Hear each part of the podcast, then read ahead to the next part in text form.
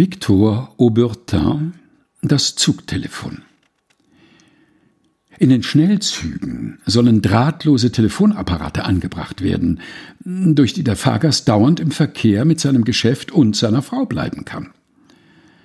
Man geht bei Einführung dieser Errungenschaft hauptsächlich von dem Gedanken aus, dass der Reisende nichts von dem Behagen und der Traulichkeit entbehren soll, an die er in seinem Büro und in seinem Heim gewöhnt war.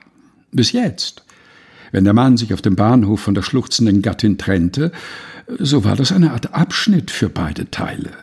Kaum hatte der Zug sich in Bewegung gesetzt, trocknete die Gattin ihre Tränen und eilte mit elastischen Schritten in die Stadt, um einmal gründlich einzukaufen.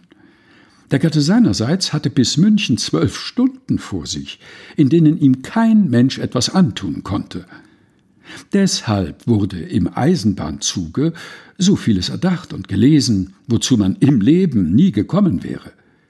In der Eisenbahn liest der Mensch einmal seine Zeitung ganz durch, auch die Artikel, die er sonst zu überspringen pflegte, und bekanntlich sind gerade die Artikel, die man immer überspringt, die wichtigsten. Und wie mancher expressionistische Roman ist im Zuge bis zu Ende gelesen worden, nur weil der Wanderer nichts anderes da hatte und weil es nach dem Eisenbahnreglement verboten ist, Gegenstände zum Fenster hinauszuwerfen. Nun wird bald nach Jüterbock der Boy durch die Abteile eilen, um auszurufen, dass Herr Meier von Berlin verlangt wird. Die Telefonkabinen aber sind dauernd besetzt. Im Gotthardtunnel gibt es eine falsche Verbindung, und während der Zug die sonnigen Ufer des Lago Maggiore entlang fährt, schreien wir nach dem Amt Moritzplatz.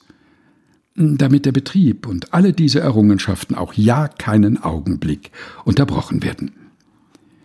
In Paris habe ich einmal eine Vorlesung des Professors Metschnikow gehört, der Folgendes ausführte. Gerade die höchsten Kulturen sind dem Untergange geweiht, und je vielfältiger zivilisiert eine Rasse ist, umso dichter steht sie vor der Verblödung. Das ist der notwendige Ausgleich und die stete Wiederkehr zur Ruhe. Der Professor Metschnikow war ein äußerst sonderbarer Mensch. Er sah aus wie ein betagter Fidschi-Insulaner und lief in der größten Sommerhitze mit Gummischuhen herum. Ein Fortschrittsfreund scheint er nicht gewesen zu sein, aber für gewisse Dinge hatte er einen Kennerblick. Victor Aubertin Das Zugtelefon gelesen von Helga Heinold